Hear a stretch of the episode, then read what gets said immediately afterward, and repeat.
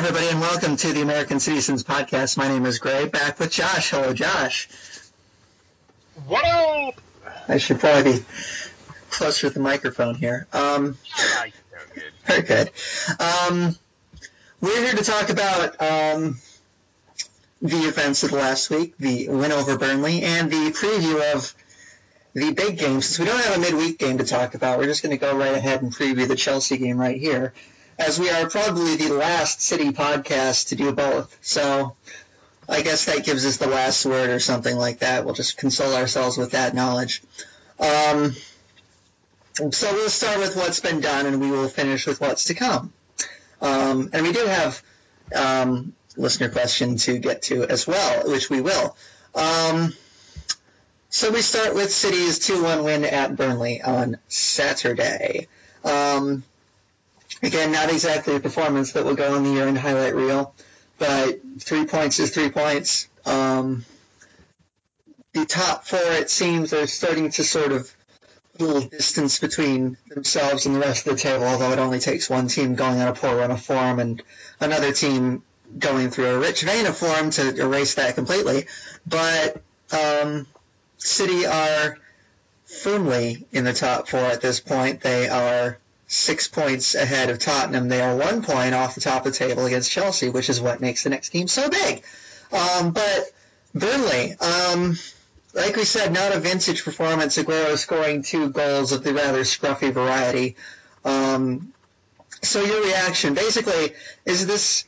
The, I guess it's the, the glass half full versus the glass half empty mentality here. Do you look at this as a sign of good mental fortitude, or are you just worried about how underwhelming they were again?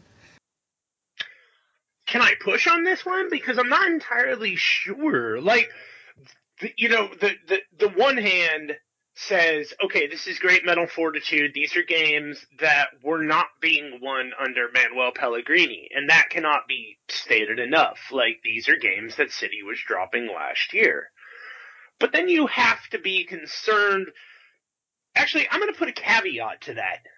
Depending on what your expectations are for this team, and the reason that I say you kind of have to be concerned is because everybody seems to be high. It, maybe it's one of those situations where Guardiola knows what the ceiling for this team is in twenty sixteen, and the rest of us are buying into something that's probably not going to happen. Um, but it's hard, because I... I'm going to go on a tangent here, which is what we do best. I, I was sort of looking over some stuff. I was reading uh, – I forget which famous Bayern winger now playing in uh, Brazil had basically said that Carlo Ancelotti was the wrong appointment, as, as Bayern are trailing Red Bull Leipzig right now in the Bundesliga, which is seriously the greatest story in sports right now that nobody is talking about. And also I'd like to say – that I use the hell out of Leipzig striker uh, Yusuf Paulsen in FIFA. There is, if, if you get down on FIFA and don't have Yusuf Paulsen on your team, I don't know what to tell you, because the dude's like six foot seven, has ninety something speed, and can shoot like a rocket. So, uh, but but but I digress. You look at what Pep Guardiola was able to do with Bayern and how dominant those teams were. And then you look at what's going on here with City, and they're squeaking by Burnley. Now, it's it's fair to look at where Pep was at early in his season with Bayern. They were tying and dropping games that they shouldn't, and then sort of after the non-winter break or after the winter break, Bayern just sort of kicked on, and that was that. So maybe maybe you hope that that's what's in store for City, but I don't know, man. It, it it feels to me like Pep Guardiola is now sort of caught in the challenge of the Premier League, if that makes sense. Everybody who said it was going to be harder than he imagined is probably right to some degree. But I would also make note that what City's putting on the pitch, if you could just say swap the colors of the two teams. Like, Pep Guardiola inherits Bayern as Manchester City and vice versa. I'm pretty sure that Carlo Ancelotti wouldn't even be second in the league, uh, in the Bundesliga with the team that, that City presently have. So, uh, I don't know, maybe this team is probably ahead of expectations because it's not a good team when when you piece it all together. It's it's patchwork. It's it's half of an older generation mixed with half of a newer generation, and Guardiola's trying to blend them together and make it work when everybody knows that this isn't the team that he wants to field. We know that there's more coming. We know that he wants to upgrade in certain positions, and now we're even coming to find out, and I'll kick it to you, Gray, that he wasn't even convinced about Sergio Aguero, with probably good reason. Right. Um, I, I guess the way I would look at this is, um, I, it's it's like you said. I've, I've I kind of asked the loaded question there, I suppose, or just like a black and white question where the answer is really more in the middle. Um, on on one hand, you know, that is the kind of game that that that that title-winning teams win sometimes, like have to win sometimes. I remember. The one that sticks out to me in the uh, second year they won the title against um, in in thirteen fourteen was that the game at Newcastle where um, they scored early, um, spent most of the rest of that game under barrage. There was a terrible refereeing decision that chalked off a Newcastle goal that suddenly had the crowd basically in a mob state for the rest of the game after that. And they got through it, and they won it two nil. That's the performance I remember. And I remember thinking after that game, you know, that's the kind of game where that, that you know, title-winning teams win. I don't think this is quite like that, but at the same time, you will see title-winning teams just have to win sort of ugly at times. They have to put everything to the side and just get the points and get out of there. So that had a feel of this. On the other hand, I would feel strong, more strongly about that if it were more of a one-off instead of, you know, we've been getting eh, performances here and there for a while now. So on one hand, I'm happy with it, but on the other, it's kind of a continued part of a worrying trend that I think that, that isn't really changing yet. And, you know, you, you would have hoped that they would be, I think, clicking more, heading ahead uh, ahead of such a big game, but at the same time, you know, maybe you're right. Maybe maybe they are ahead of schedule. Maybe this is it's on one hand, it doesn't really feel like they have played well. On the other hand, they have won nine of their thirteen games. They're one point off the top. They have, uh, you know. Jessica tweeted this too. I think it was City Across the Pond had tweeted something about sort of like the flip differential and points won this time this year versus this time. Yeah, I enjoy kind of stats like that. Yeah, and it's about a plus nine, though the odd part is we're minus one at home is, is what he was saying. Uh, but but it's those away wins that have improved. But really, this is my thing with last year. There was nowhere to go but up with the away performances. So heralding Guardiola for getting this team on the right track away seems a little, I don't know, silly to me because... Are we, well, are we congratulating him for something that should have been right, done anyway? It's, right. It's almost like the Cleveland Browns congratulating a coach for winning one game next year. Like, well, you should.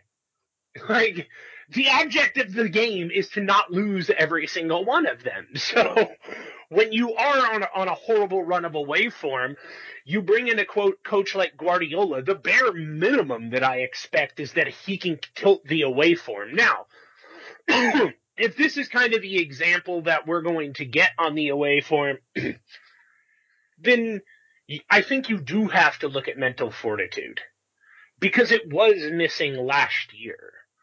So I do believe that there is some mental fortitude, but I also believe that there's a lot of lackluster performances here because when I look at Burnley lining up or I look at Crystal Palace lining up, look, City should be kicking these teams' ass. They just should. It, it, it should happen. It's not happening. And, and more importantly, I struggle. I have struggled to find a Guardiola team that's looked this inefficient, even this far into to one of his tenures. Even by now, Barca had kicked on in his first year. And City has yet to kick on. that that's what kind of worries me, is that this team isn't sure. And maybe we need to get to the to the January or de, you know December when Gabriel Jesus comes in, and maybe he can make an impact, because he's obviously made an impact at at, at Palmeiras, as well as uh, with the Brazilian national team. And while we're on the subject, it, it's just a perfect segue. Uh, I don't really know what to say about uh, Chapecoense. Uh, I believe I butchered it. Chapecoense. Uh, I had that wrong. Um, just an awful tragedy for that team. Uh, really no words. Uh, you know, my thoughts are, are with the family members of the players and those who were aboard that plane. Um, we here in America are no shortage to sports teams' tragedies like this. You obviously have Marshall, uh, the entire plane crash that killed Marshall, uh, several other with the Wichita State football team, so on and so forth. And, and really you just hope that, that they can begin the healing. But back to, to your point, um, maybe a player like Gabriel Jesus can come in and sort of be the cog in this team that makes it appear a little bit better in form and function. I see, I like that. But at the same time, I would also caution, I guess, against expecting him to fit in seamlessly immediately. Um, I mean, you have a nineteen-year-old kid who's been playing football all year without much of a break, um, coming to not only a new country, a new continent with with a style of everything that's probably entirely different. Um, I would I would not really feel comfortable expecting him to bring too much to the table in year one. Um, I, I don't know. Maybe I'm wrong. Maybe he will come in and have some crazy impact that we're not ex- that well, I'm not expecting. That would be great. But I am loath to pin too much on him, um, or put too much expectation on him, at least immediately, because I think that that's asking a lot of him. Um, at, at the same time, um, I think there have definitely been moments this year where City have showed mental fortitude that was lacking last year, when they kept pegging Celtic back in the first Champions League match. After falling behind, they came back three times, salvaged a draw. Um, there have been other games, but, you know, it's what I was more worried about, or I guess more not worried, but like more expecting more of that I haven't gotten, is actually the home form, because that's where they dropped a lot of points last year that they shouldn't have been dropping, and it's still happening, because they have dropped points to Middlesbrough, they have dropped points to Southampton, they have dropped points to Everton at home. Um, they haven't won a home game since um, September seventeenth, which is O- over two months now, and it, it's absurd. That should not be happening. Um, Especially with the wages. This is this is partially, when I say that they should be kicking their ass, this is the stuff that I'm talking about. Look, I get if you go to Chelsea and you come away with a loss or even a draw. Like, that's acceptable. Tying Middlesbrough? No. No, just no. You're not going to convince me that that is acceptable. Not with the wages that have been put forth on this team. Well, it's not, even, it's not even the wages. I don't think that you, it's the talent. It's the talent. There's just a talent deficit, there a talent gap there that, that for some reason didn't manifest itself in that game or in other games. I think they should have beaten Everton. They should have beaten Southampton. They should have beaten Middlesbrough. You know, I can accept dropping some points at home. Everton, because I think Ronald Koeman had got that team off to a much better start than maybe many expected, and I think that that was just a good run of form for Everton. I can accept that. That's fair, but they also missed two. I did, I but they, they they also missed two penalties in that game, so they should have won it. Um, and if you give them that, that's those those six extra points from those games that I feel they should have won, then, you know, everything else being equal, there's pretty easily sitting top of the league. They're five points clear of Chelsea right now. Pretty sitting pretty easily. Um, obviously, you can't be perfect. You can't expect perfection. But it's not like we're talking about home draws to um, Manchester United, Liverpool, and Chelsea here. We're, we're talking about teams that are, you know, not top four at the very least. Um, some of these are just straight up going to be in the bottom half of the table. Like Middlesbrough um, currently sit fifteenth. Um, Southampton currently sit smack dab in tenth. These are teams that aren't going to be challenging, definitely for the top four, most of them for continental qualification at the end of the season. And you're dropping points to them at home. You can't be doing that. And I understand that there's transitioning going on. I understand that no team is going to be perfect, but I don't think it's asking too much, particularly those latter two games, to ask them to walk away with the three points. Um, so that's that's because I think we said this on one of the preseason podcasts. The amount of points that they dropped at home last season was absurd, and not even to the Leicesters and the Tottenhams and the top teams that came in there. It was just bad. It was really bad. They didn't make it a fortress. It didn't feel like a fortress anymore, like it used to, particularly under Mancini. Mancini, excuse me. Um, that needs to change. It needs. Is it time for people to stop expecting that, though? Because Pep Guardiola's teams, well, okay, they have been defensive juggernauts, but more so, I think, by suffocation.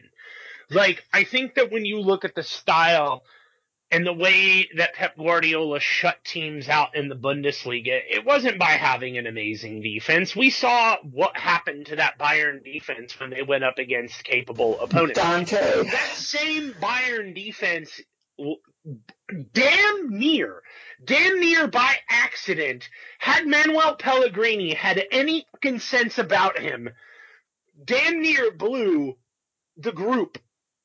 What, about two years ago when City came back to beat him three two at Bayern? That was true, yeah. City, had City popped in one more goal, they would have won the group on goal differential. Dante's Inferno. And Pellegrini didn't realize it. So it's not like Bayern's defenses were incredibly amazing, but they did so by suffocating teams. And I've yet to see any of that suffocation by City. Right well, now, what, all what, I'm seeing in possession, real quickly, all I'm seeing in possession is, you know, in like, as Guardiola says in the book over and over again, that damned you. What are we expecting too much of then? I'm not like, what is what? What are you saying? What should we stop expecting, I guess? I'm wondering if we should stop expecting teams to come to the Etihad and be completely shut down, because you look at the style of soccer, football, that uh, Antonio Conte plays over at Chelsea. I expect Chelsea not to concede goals. That's Con- that's Conte's thing. That's an Italian thing. No, you know, it, it's like the tw- it's like one of my favorite tweets of all time said. You wish you defend. You wish you loved any def- anything as much as a- or as Italy loves defending a one nothing lead. That same principle can be kicked on over to Chelsea. Like, they're not going to let you score. But we're placing that same expectation at the feet of Manchester City, and that's not what they are. I'm not, ex- been what they are. I'm not expecting that, but I'm expecting them to beat Middlesbrough at home. Sure, sure. You know, I know. I don't think I'm asking too much here. I'm not asking for them to be, you know. I'm not saying they shouldn't win. Okay. I'm saying expecting a defensive lockdown, completely shut down, you do not score at the Etihad. Is that what we're over-expecting? Because that's not been, except for except going back to Mancini, and hello, there's a reason why Mancini believes in that. City haven't been that that sort of, you're not going to score on us. That's it's not what they've been in several years. So no. That's what I mean by, are we expecting too much when we think it's got to be a fortress? Should we expect the win but not the, the clean sheet or the shutout? Well, when I talk about a fortress, I mean it more in the sense of expecting the win, not necessarily, you know, just smothering, choking the life out of people. Um, I, you know, I think that you should be beating sides at home that aren't going to be In, in, in the top seven, and probably a couple of the top seven sides as well. I don't think that's too much to ask. I'm not saying that you need to smother them. I'm not saying that they that if they score, it's a failure. But I am saying you should be taking most of those points. Okay, that's fair. I completely agree with the fact that they should be taking most of those points. You get no disagreement from me there. Where I'm concerned about is that people think this team needs to be shutting other teams down, and I just don't think that, well, especially now that you and I both agree it's just time for City to move on from Kompany. It's time. He, he needs to move into management, or he needs to accept a bit, being a bit part player, because it, it it is impossible to rely on Kompany at this point. Um, and I'm not going to be persuaded otherwise. I've just seen enough players in sports go through this many injuries over and over and over and over and over again that you know, you know in your heart it's not going to get any better from here on out. Now, maybe there's a chance Vincent Kompany runs into the the only doctor in the world who knows what's wrong with him, but that doesn't seem to be the case. Pep Guardiola's flown him to how many different specialists? Didn't they send him to Barcelona? Yeah. I mean, he sent him to one of the, like, the doctor that worked on him, got him going. I, I mean, there's not much that City haven't done for Vincent Kompany. So to that end, they need to look at moving from beyond him. And if you do, you've then moved on from your shutdown defender. Because that's what Vincent Kompany represents to me. He was shit. Yes, I was about to say shitty. He was City's shutdown defender. Um, and and John Stones is, while young, uh, can get there, but he's not there yet. And I don't think that that's ever going to be Otamendi's game. I would go as far as to say that John Stones is the only defender who's still going to be playing any sort of major part for City in two years. That's currently on the squad. The only one. I don't know, man. I'm not. I'm not at all convinced that that that Guardiola's is down on on uh, Otamendi as as people think. I think Guardiola actually kind of likes him. I'm torn. I don't, I don't know what it is. I think it's the balls that he plays with. It's that he doesn't give a damn. I think Guardiola likes that. I'm, it's, I'm torn on it, I guess, because I don't think he can ever be trained to play the right style, um, the, or at least the style that's going to be demanded.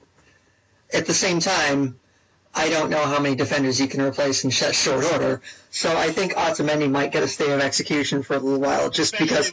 yeah, I mean, it's, it's, it's, uh, I think Otamendi might get a stay of execution for a while, because City are going to take... It's probably not. It's probably going to take more than one transfer window to get all the defenders in that he will ultimately want to get in, because they just don't come available. Who? who I don't know. I know where you're going with it. I don't know. Because I, it's always the usual suspects, isn't it? You always hear names like Alaba and so on and so forth, and you're like, yeah, that's not going to happen. Why would Bayern let go? If you're Bayern, why in the hell would you let go of Alaba? And if you do. That says to me that they know something about him that we don't.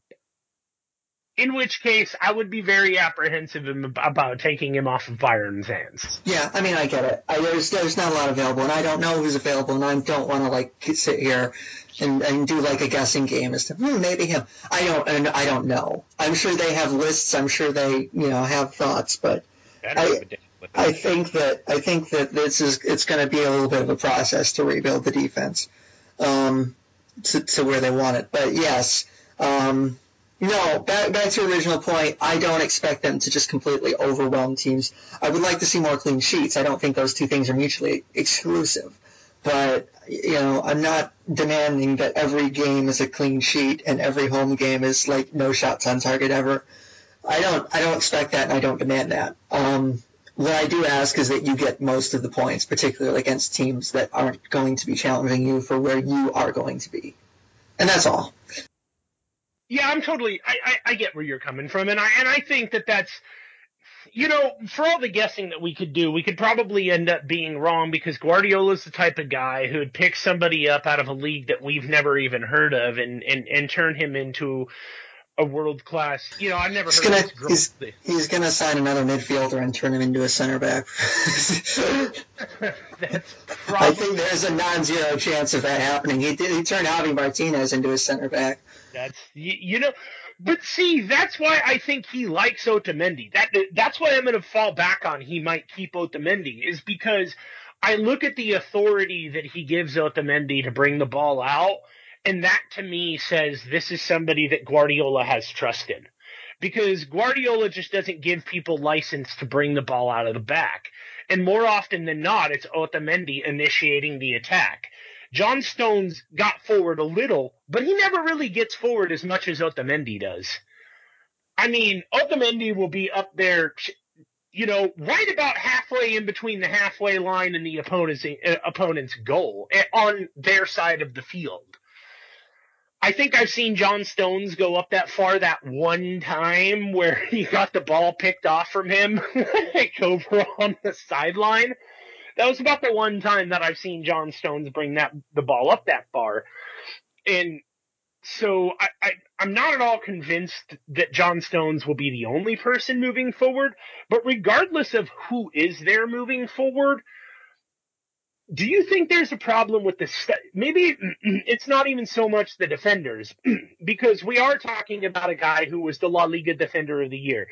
And for all the shit that people talk about La Liga and this, that, and the other, let's remember how many cups Spain have won in the past I don't know how many years, okay? This is a country that is putting in I don't know how many teams into the Champions League final, Atletico, Barca, and uh, Real. And then they get like three or two or three teams into the Europa League final four. You, the scores may be completely ridiculous in Spain, but obviously there's some quality football being played there. So Otamendi can play. Do you think that Guardiola is just asking this team to do things they're not wired to do? I think there's a certain, to a certain extent. I kind, of, I kind of alluded to that. It's like the, the adage, you can't teach an old dog new tricks. I don't think Otamendi's ever going to stop diving in. I don't think it matters who tells him to or who doesn't tell him to. It's just not, it's the way he has played his entire life, and it's not going to stop now. Um, and I think there are certain players that, that, that are the same, that, that, that are in, in the same way. Um, I, I do think that what he has right now is a team that's sort of half half of them are capable of playing the way he wants, and half of them are are very limited in that. Um, and I think that I think that obviously when he took over Barcelona, it was you're you're you're ingrained from from youth level. Basically, most of those players are ingrained to play a certain way that he wanted them to play. It's an easier transition. Even at Bayern, that team was more um, coherent, I guess. Is is a, is a word that I would use. Even at Bayern, that team was more together, and they had a better idea of playing together and fit together well enough that he could implement his ideas on at a fairly rapid rate and get them playing the way he wanted. City seemed to have a lot of different people pulling in a lot of different directions. Not pulling in a lot of different directions. It's not like there's disunity. It's just that different types of players that don't have the same Uh, coherence, I guess, um, the same fluidity that those teams had. And I think that, that that's part of the reason why we're almost to December and this is still kind of spotty. Um, I, I don't, and I don't know that that's, I don't know that that's fixable, yeah. This is your second point, then. What does one do about the habitually slow starts for City? It is the second point. That is literally the next question I, that we can that we can transition to. And because we have seen it repeatedly, we've seen it the last two games in particular. They they started slow against Burnley, fell behind. They started slow against Borussia Mönchengladbach, fell behind. Um... They, they they seem to have something of, of a problem getting started. And I don't know what you do about that, which I guess is what I was going to ask you. But um, it, it just it just feels like, and even I, it doesn't it hasn't even been all season, because I remember the the opening game of the season at Sunderland, they came right out after them. They got a penalty within the first ten minutes, converted it. Um, It, it, it's it's kind of a new phenomenon, I guess, because that it didn't happen in their at, at, they weren't falling behind in their first few. Obviously, they were right on top of Man United in the first half. That, that wasn't a problem in the league game. Um, they were they were on top of Bournemouth. They were. It, it, it seems like a relatively recent development, and I'm not sure why. And I don't know what the answer to it is. or if it's even just a phase. I don't know. Yeah, I, I don't. It seems to me that at the start of games, the biggest problem that City has is is it's it's not necessarily gaining control or keeping con- uh, possession. It's doing anything at all with it. It it almost seems to me that this team doesn't kick on until the inevitable goal is scored on the counter, because every team by now knows what Guardiola wants to do, and there's a recipe to scoring on this team. There just is. There's a recipe really to scoring on any Guardiola team. Wait until their central defenders are basically past the midway point, and then send your fastest striker on a little run just ahead of them, you know, w- w- with a, an incisive through ball. That's that's pretty much the key to, to getting on the board with this team, and and that's exactly what happens. And it's then and only then that we start seeing City making incisive runs, start trying to, to work little one-two combinations and the little nifty flicks that you associate with Guardiola football. It just they don't. They, it's almost. You know, there's an American saying, playing down to your competition. We see, you know, you see it a lot in college football. And, and it just almost seems to me what City do. They play down to their competition. And it's only when they get punched across the face that they're like, oh, shit, we're in a game. We'd better play. And then they do. And I don't, I don't really know how you address that. I think the, and I, and I'm saying this, not because I want to see people gone. I'm saying this because in my years of covering sports, this is what I believe to be the only solution to that. You have to make personnel changes. If it doesn't matter at the beginning of the game, then it's never going to matter. And and this is just I don't I don't know. Maybe that's why Guardiola's tinkered with the lineups lately, is he's trying to find guys who want it more, and maybe City just don't have them on the roster. Yeah, I think there are certain parts of the team that have gotten stale, and there's nothing anyone can do about that except to freshen them up by getting players out and bringing some new ones in. Um, and I think that to, as it is a substitute for my uh, weekly fullback rant. I think that's one of the positions that we're talking about. Um, I, I, I, I think there are others. I think that you... you I, I don't know what, what the cause of it is, but I think you're exactly right, and it's been happening for a while now, because I remember these criticisms happening uh, as, as early as Pellegrini's second year, where, you know, uh, they're they're they're playing down to their competition again, and I'm not I'm not sure I'm not I, I the fact that it hasn't been happening all season makes me wonder if it's just sort of something they're going through right now for some reason. But at the same time, I think there's sort of a deep problem there that won't be addressed with until you can freshen some things up with new new players.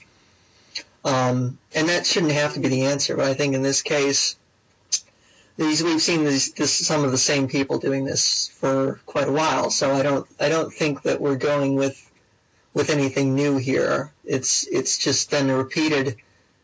Okay, we're still doing this, and so if. You know, you tried everything else, it feels like at this point. I think that you've reached the end of your rope with some with some aspects of it.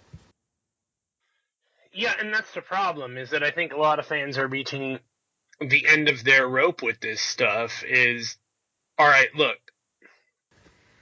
Because I know for a fact that there was an assumption that we thought, you know, oh, Guardiola's going to kick these guys up the, up, up the rear, and they're going to get it together. They're going to get, you know... If he can't do it, then who can? And, well, you know, I think he's helped. He's, I think it's better than it has been at times, but at the same time, we're still having this discussion. That's that's pretty much exactly the well, I mean, that's pretty much exactly it. I, I think there was a reasonable expectation that when Guardiola came over, he was going to be, I don't know, the player whisperer or something. And and to a certain degree, I think he has been to some extent. You look at the play of Raheem Sterling, I don't think Manuel Pellegrini was going to get them out of him if he would have given him a ten-year contract. Um, I don't think we it, certainly you look at John Stones. Now, the kid has some innate ability, but I definitely think he's become a much better defender under Guardiola. Uh, and there's really no amount of things I, I could say about Fernandinho that would do him justice. and and it's taken somebody like a Guardiola to see the intellect of a Fernandinho, because under Pellegrini, again, I fall back on this, Pellegrini could have been the manager for another ten years, and we would never have seen Fernandinho get this much control of the ball, acting basically as the pivot. So I do think he has been the player whisperer to some degree, but I think that maybe people had it in in their minds that he was a team whisperer, you know, not not just a player whisperer, but a team whisperer who could magically make things right with this team and get them going in the right direction. And to some degree he has, but like you brought up with Middlesbrough, like you brought up with Burnley and Palace and, and so on and so forth, there are just games that City has not, Southampton, Everton, it's, these are games where they're just not really, you, you, when you look at the score sheet, I mean, look at this. I'm going to run this down here, okay? The absolute best game, there are two games that City have played this year where they have been just utterly dominant in what we expected. And that was away at West Brom, and then that was home to Bournemouth.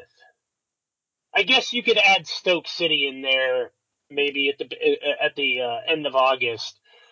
Um, but but for my money, Bournemouth and West Brom were the two games where, where you truly saw uh, what, what Guardiola teams were capable of. But outside of that, you're looking at two one, two one, one two, one one, one one, two one, three one.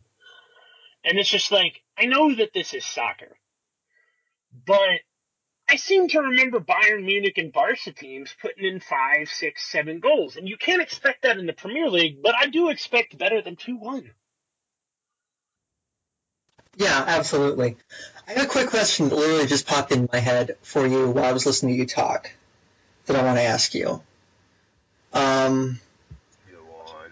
Are there any, uh, are there any players that you think that were on the team last year and are still here this year that you think have taken a step back this season? Aguero.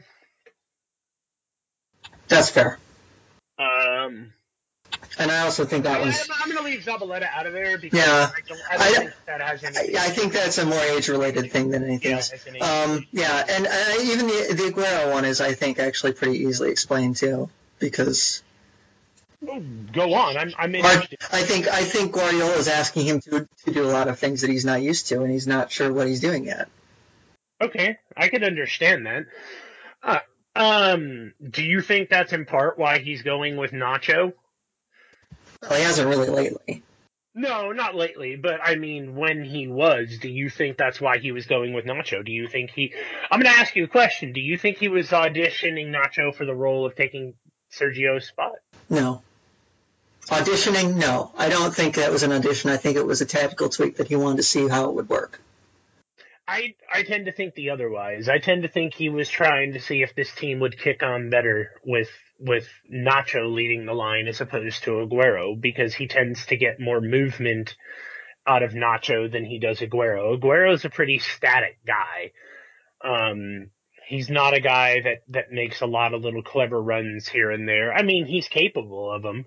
He just doesn't do it, to my mind. Whereas whenever I see Nacho, that guy's constantly moving. What Aguero likes to do the most is head out and get the ball on the wings. And I'm like, what the hell are you doing? You're... Look, I understand that you're letting either Raheem or somebody else cut in, but they're not making the money that you're making to put the ball in the net. Keep your ass in the box and let them worry about the wings. And I understand that there will be interchanging runs. That's going to happen. But this is a tendency for Aguero, not not a game plan. It's a tendency for him, and that's the problem. No, I get that. Yeah, I, I just don't. I don't see it as like an aggressive an, an attempt to really get him, get get him out of the team. Or I think more it was you know, I don't trust him to do what I need him to do yet. I don't think that, I think that yet is a qualifier for me, because I don't think he's he's written him off or anything like that. I think it's just sort of, well, for this game or whichever game, you know, I'm going to try something different and um, and, and, and, and see what, what happens. I think it suits us better for this game. Um, I don't think it's necessarily an indication of how he views Aguero going forward. So I don't think it's how he, he views him going forward. I just think in that instance, Guardiola got it up his mind that he wanted to try something, see how it would work. It didn't. And he's like, okay, never mind. You know, I, I but I do think mostly because, look, I'm not going to say I have a lot of similarities with Guardiola in, in, in how the mind's constantly moving and analyzing and thinking about something. I, I, I can understand and appreciate Guardiola on that front. Um, I tend to overthink things more than, than most people, uh, and, and, and it is a problem. And I often outthink myself and uh, out of situations and, and, so I understand that, and, and to me, I'm just saying to me, it felt not like a tweak, but more like I want to try and see if something works. Now, I'm not going to say anything about it. I'm not going to belabor this point, but I'm going to make this move. I'm going to see if it works. I can give – it's sort of like what – what was it, Doug Peterson? Is he the, is he the coach of the Eagles? Is that is yes? That okay. It's sort of like Doug Peterson's comments yesterday about Nelson Aguilar sitting.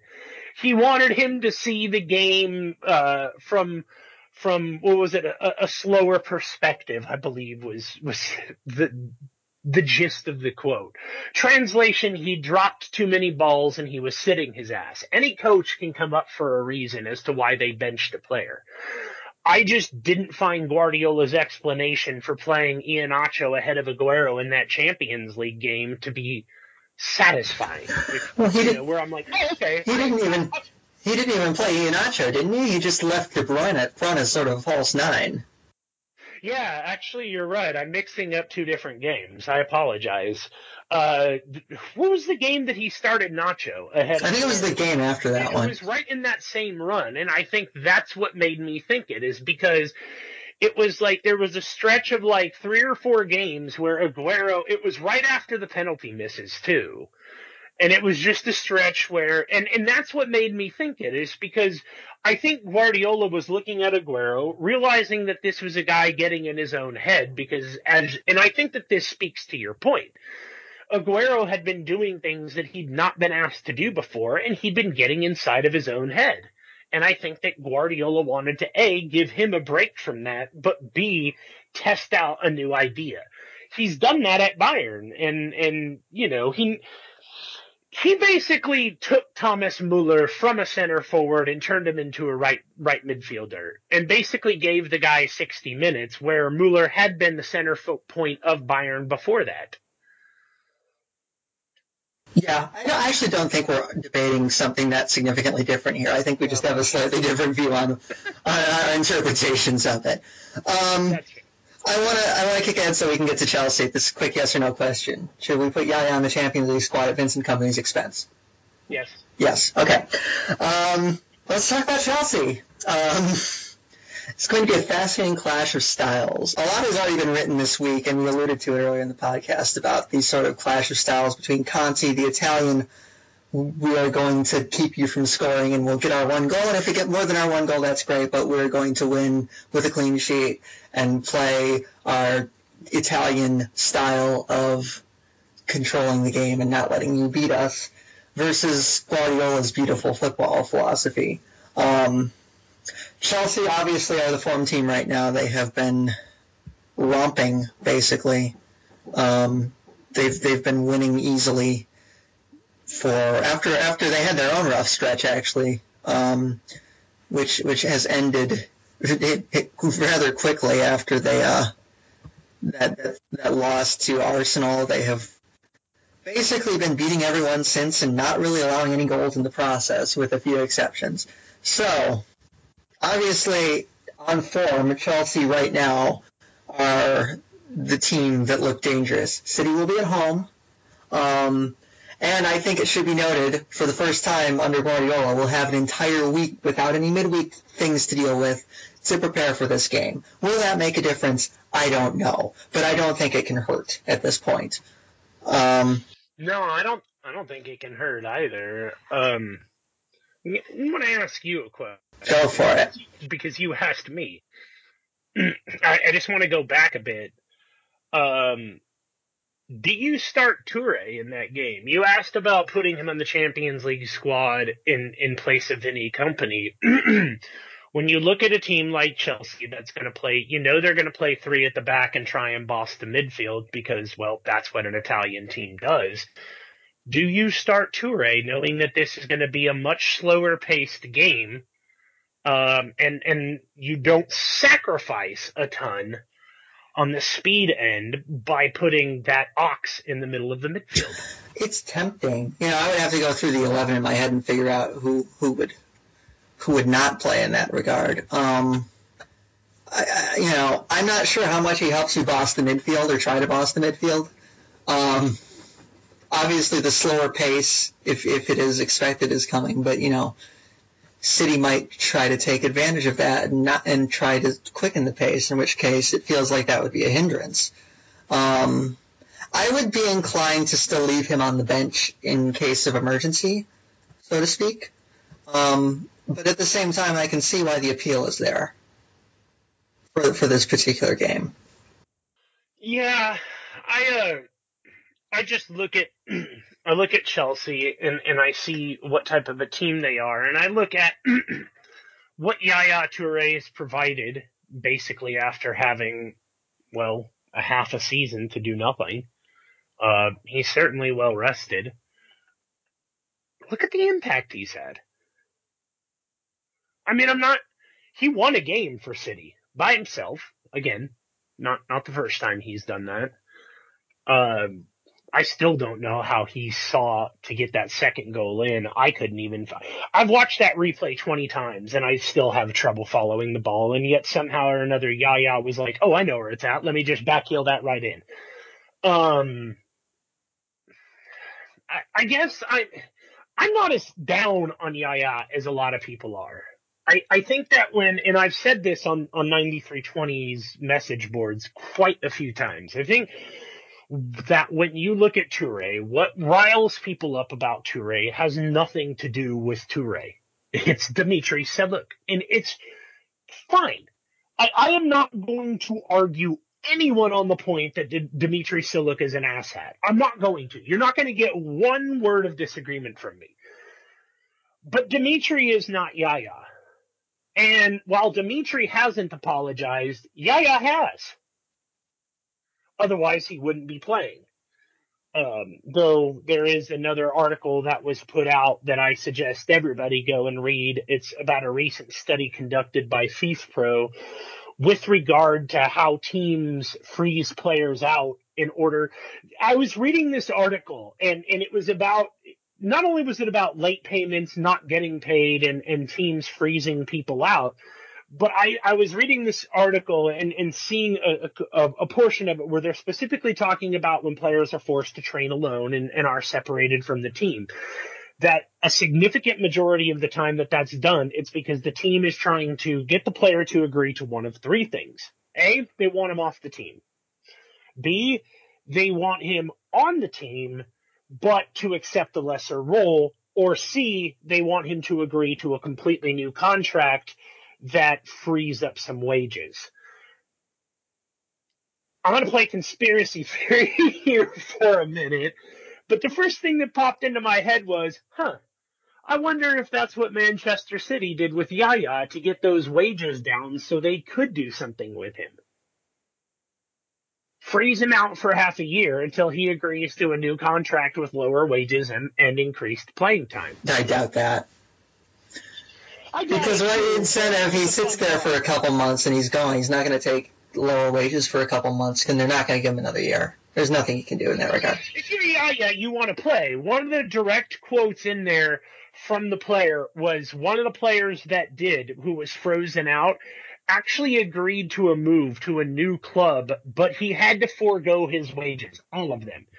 And he did it because he just wanted to play. He played for free because he wanted to play.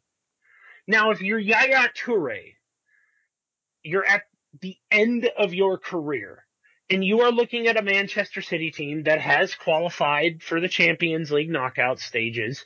They are in the top four, and you've been a vital component of that role. And for half the season, you've been frozen out, and you're facing an opportunity of playing for paying for, you know, earning less wages. You could sit the back half of that, but then you'd also probably wind up only getting signed by, well, now it looks like, now that City have played him, teams like Juventus are interested. But I don't know that they would be prior to that. So, I don't know. It was just a fun thought. I don't think, I don't know that City are that underhanded, but cert- ah, excuse me, but certainly I found it interesting. I'm, I'm just curious as to what they're going to do with him from here. Like, especially with this Chelsea game upcoming, because Chelsea's one of the few teams in the league that I think you can get away with playing Yaya. You cannot play him against a Liverpool. You cannot play him against an Arsenal. You cannot play him against a Tottenham. They're too quick. I mean, you're going to wind up with so many open holes in, in the middle of your field that, that it's going to make it impossible for City to do what they want to do. So if you're going to play him, you have to pick your spots, as they say. And Chelsea, to me, seems like a good spot. But as you say, who would he replace? Right now, I would have him replacing Fernando, although Fernando played a hell of a game last week. Right. And it's not like you're you're, you're swapping much in the mobility department in that regard. Fernando's not the most mobile player in the world either. Um... No, I, I get it. Um, I know that some players were rested for for Burnley as well, with probably the intention of, of putting them in here. Um, my guess is that they bring Gundogan back back in um, for Fernando, which which leaves you with um, bringing Silva back as well. De Bruyne was on the bench. I would imagine that one or both start again. Um, so, I, I, yeah, I'm not sure who who you, who, you, who who gets dropped in that situation. Um, I, I, I guess for me, I would still leave him on the bench, and if you need him, you have him. But um, it, it, it does... It, so who would you play in that game? We're going to play this game again and lose. Um... We always do. Um, yeah, there's really no no reason not to. Um, might drop Sterling for this one, actually, because he hasn't really been... He, he, he looks like he could use maybe... I know that it's a big game, but he looks like maybe he could use a moment, because he hasn't exactly been lighting the world on fire again lately, and they have leaned on him a lot to this point. Um... Which I think allows you to bring Silva and De Bruyne and uh, Gundogan back in. So I guess that that's that's the closest I would get. I don't know what they'll actually do. I don't think they'll drop Nolito for this. Um, no, Nolito's been too important of a cog for this team. Like, that's kind of like I'm looking at at Gabby Jesus, and I'm starting to think that he and Sterling are going to be the ones that operate out there, and Navas is going to be converted to a wingback. Yeah, I wouldn't be shocked by that. Um, but yeah, if I had to, if I had to, yeah, if I had to say something, I don't feel great about it. But there you go. Um, so okay, here's the key question. Then forget forget the rest of the team. Let me just concentrate on one specific area of the park, and that's that back four. How do you play it? I'm not sure what choice you have but to go with the back four of whoever's most in form. And I think I would... And I think in that instance, the only question is Clichy versus Kolarov. Because I think your other three are Otamendi, Stones, and Sanya. I just don't feel comfortable with the back three. No, especially not against a team that has drilled a back three to perfection. You're basically trying to play their game at that point, and you're not going to beat Antonio Conte at his own game, and I would question Guardiola if he tried to. There are other ways to beat a Chelsea team, but one of them is not to line up and try and match them defender for defender, because as bad as David Luiz is, he's good. Right. And he's also a, he's also a threat. See, the problem, the, the thing that Chelsea have to their advantage in this game, the thing that scares me the most is that going forward, Chelsea's defenders matter, whereas City's seem to not. That's a very good point, yeah. Um, because, yeah, Clichy's not going to get forward a ton. It's just not, not what he does. And and when Sonya does get forward, he doesn't right. do much. And so I, uh, yeah, there's possession. Yeah, um, um, yeah. Just, oh, I mean, I guess what I would say as we as we get ready to wrap this up is, um, well, I do have a question I want to get to, so we'll we'll do this quickly. But um, what are we thinking? How, how do how, I think they can win this game? Actually, I, I mean. I think it's going to be really difficult, though, and I wouldn't be shocked. My gut tells me it's going to be a draw. They'll find a way to draw. Yeah, I'm I'm kind of inclined to agree that this will be a draw, but then again, I absolutely wouldn't be shocked if Guardiola's team went there and completely dismantled. I wouldn't. There's no result that would really shock me in this game, which is kind of funny, you know. I, yeah, in order of Chelsea. I could, yeah, I could see. I can see scenarios in which all of that happens. So I, I, I mean, it, it's just that's that's the problem with City. We we talked about this last time. You're just not really sure what you're what you're going to get on any given day. Um, Basically, you just get to throw a dart at the board, and if you're right that week, you get some kudos on the next podcast. But really, anybody who's telling you they know what's going to happen is is BSing you. They have no clue what's going to happen because there hasn't been any sort of consistency to this team. Well, frankly, in the past two years. Right. Pretty much. No matter the manager, yeah. But we do have an we do have an interesting question, and this was sent in a while ago, and I just missed it on the last one, so I apologize. Um, it's from Marcus Z B eighty-six, and it's about our goalkeeping situation. Namely, should City have paid the buyout and signed Ter Stegen rather than Bravo, who is thirty-three and will need replacing again in a few years? Who do you see as a long-term option going forward? Ter Stegen hasn't exactly been flawless with Barcelona, no, like at all. As a matter of fact, now that the focus is on him, he's really come up wanting for Barside. I'd imagine they're probably thinking that, well, crap, we would like Bravo back. so, um, no, I don't think that City should have paid the buyout for for, for Ter Stegen. That's a ridiculous point. I think they made the right decision on that point. As for um, options going forward, um, they did sign. They did have the very convoluted Rulli deal. Done, I forgot about that. Done over the summer. Um, I don't know how he's getting on right now. I haven't been paying with a lot of attention, actually. And maybe no news is good news when it comes to Geronimo. Maybe that's Rulli. True. That's that's. But here's what I do know: uh, Geronimo Rulli was a badass in in in, in penalty saving situations. That much I do know, and I've seen the videos of him saving penalties. If there's one thing I'll say about him that's really lacking with City right now is that City don't have an outstanding shot stopper for penalties. And the reason, look, look, hey, more often than not, Bravo guesses the right way. The problem with Bravo is that he doesn't have the size of the other goalkeepers. So your margins for error are bigger. You know, you can, you can miss hit a ball aiming for, for the side netting and still get it in because Bravo can't make can't cover up that ground. He basically has to guess before you kick it in order to get there. Um, I do think that City, you know, if if if they're looking for somebody who seems to be uh, uh, capable of doing all things, might look at buying Rulli again. I don't. I think it's a buyback. Yeah, I think which. Yeah, I yeah, I guess. Well, technically, I see. I have a problem with that. He never stepped foot in in Manchester. Aside from a medical, right? He probably didn't even do the medical in Manchester. Yeah, I don't even think he had that.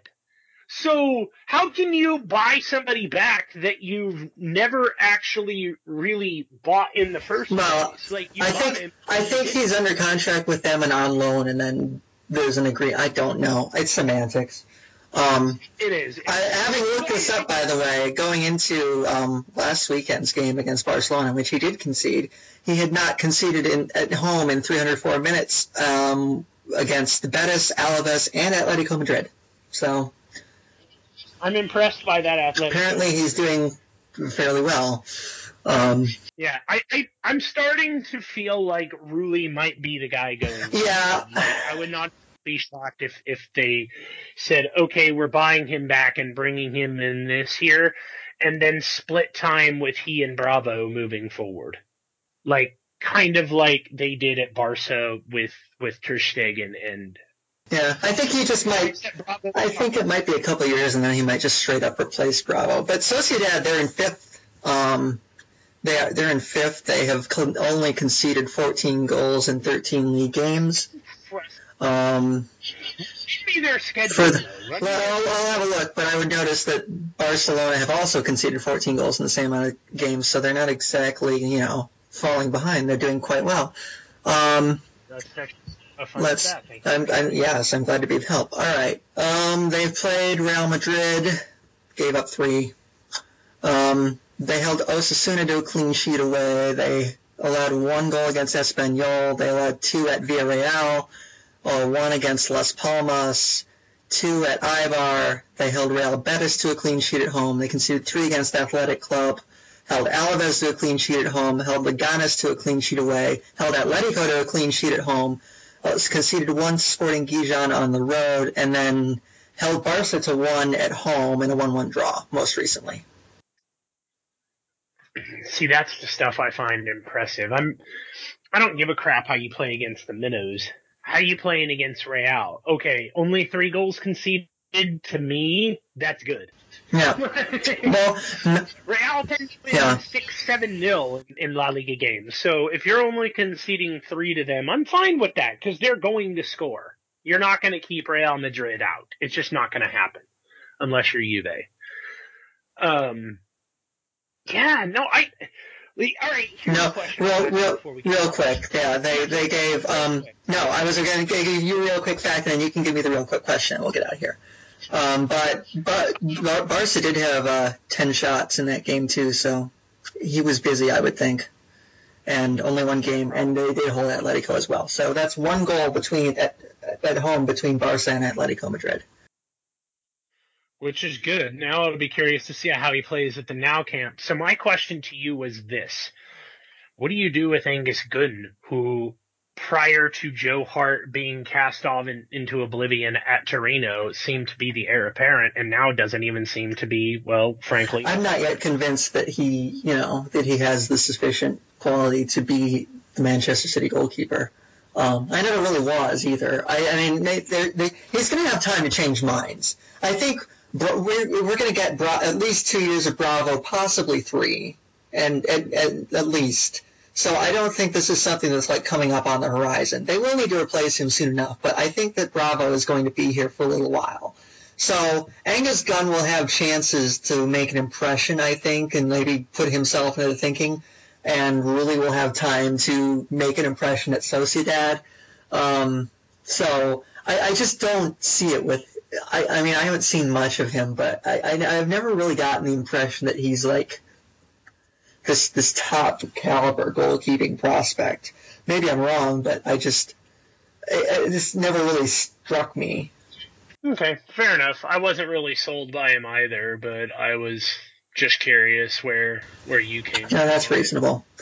All right, yeah. All right. Um, we'll get back after the Chelsea game, definitely.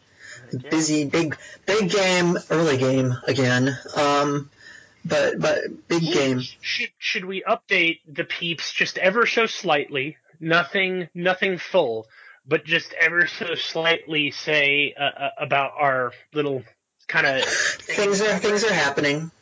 Things are happening. We, things things will continue to be happening. Um, things are being trial ballooned, I guess is a good way to put it. Yeah, we're we're in the process of trying to figure out if it's going to work logistically. The we like this idea has already been agreed upon. Now we're in the let's try it out, see how it works, and, and we'll go from there. So uh, y'all will not hear the tryout, but when time comes, y'all will definitely hear the... We're being very careful about not getting ahead of ourselves. We'll, we'll, we will tell you things... We will when we will tell you things when we know what's going on and when they're finalized and when we can actually say with certainty what's going to happen. And to trust us, you will know. We will make it clear. You will know. You'll be the first to know um, publicly. So don't worry. We're not holding things back on you because we're being trolls. We're holding things back on you because we're being because concise. We're being concise. We're being conclusive. We are making sure that everything is going to work. We're not putting the cart before the horse is probably the best way to uh, to put it. We don't, we don't want to say things and be like, actually, you know what? We the one that it didn't, our test run didn't work. Never mind. So that, that would be yeah, that would that would make us look pretty stupid. So we're not going to do that. But stay tuned. We're working on stuff. Um, and like we said, you will know when we are confident enough to let you know. Um, Other than that, um, that covers it for us. Um, for Josh, I'm Gray. You can follow us on Twitter at America Citizens, and you can subscribe to us on iTunes um, and get our content delivered straight to your iPod, tablet, iPhone, i whatever, and enjoy it like that. Um, and we are, as ever, sponsored by Blog Talk Radio. Um, until next time, after the big game, we will talk to you then. Until then, have a great rest of the week, everybody. Enjoy the game, and we will talk to you again soon.